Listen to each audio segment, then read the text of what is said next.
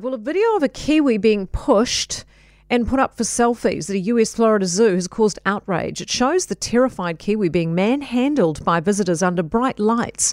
A petition's been launched to bring the bird back to New Zealand. Whangarei's Native Bird Recovery Centre founder, Robert Webb, joins us now. Morning, Robert. Good morning. How are you doing? What kind of an effect will this have on the kiwi? Oh, well, I reckon you know, within the six months it'll be dead if something doesn't happen.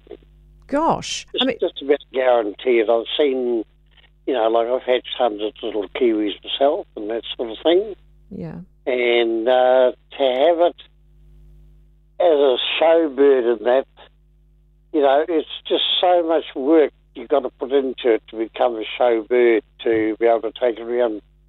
Like I have one with one leg, a kiwi with one leg and I take him around visiting schools.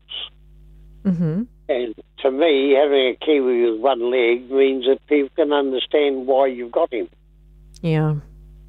So, you know, it's very important. But seeing that one on the news there was just devastating, that was. Oh, heartbreaking. What's worse for it, the physical touching or the stressful environment? And I mean, you know, it's under bright lights.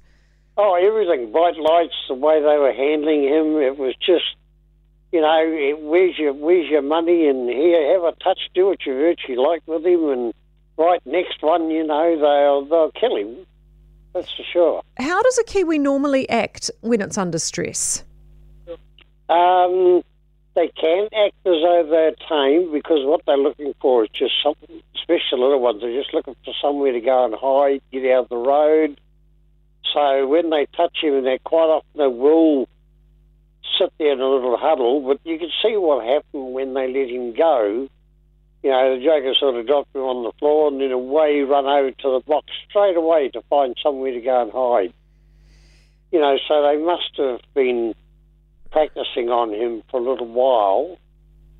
But I, I'd like to know what the uh, when they send them over to the various zoos and that, what the rules and regulations go with them. Yeah, I mean, how, did how did it get there in the first place? Why does a zoo in Florida even have a kiwi? I mean, how many of our Oh. native birds are in zoos around the world? Are they everywhere?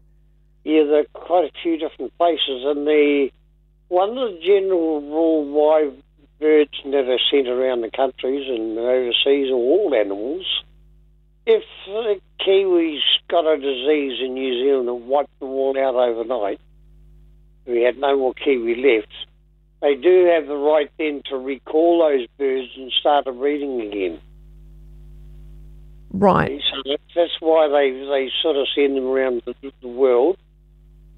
But you know, there's if that was a bald eagle, you know, you'd have had the over here, you'd have had the U.S. Navy here by now wanting to get him.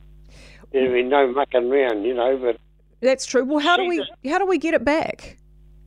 Well, surely the the Minister of Conservation, like there must be rules and regulations that go with the kiwis. And you know, if good on them, if they've bred a kiwi chick from their birds and hatched one, that sort of thing, that's good. But that bird should then come back to New Zealand Mm.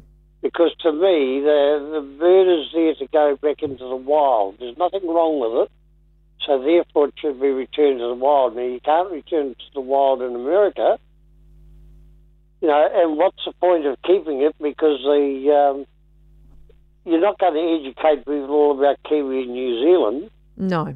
overseas there, you know, going around the schools here and different places, you can understand it. You know, going to a school with a Kiwi to educate New Zealand children. Mm. I've noticed when I've been in the States here, you ask a child about a bald eagle and they can tell you all about them.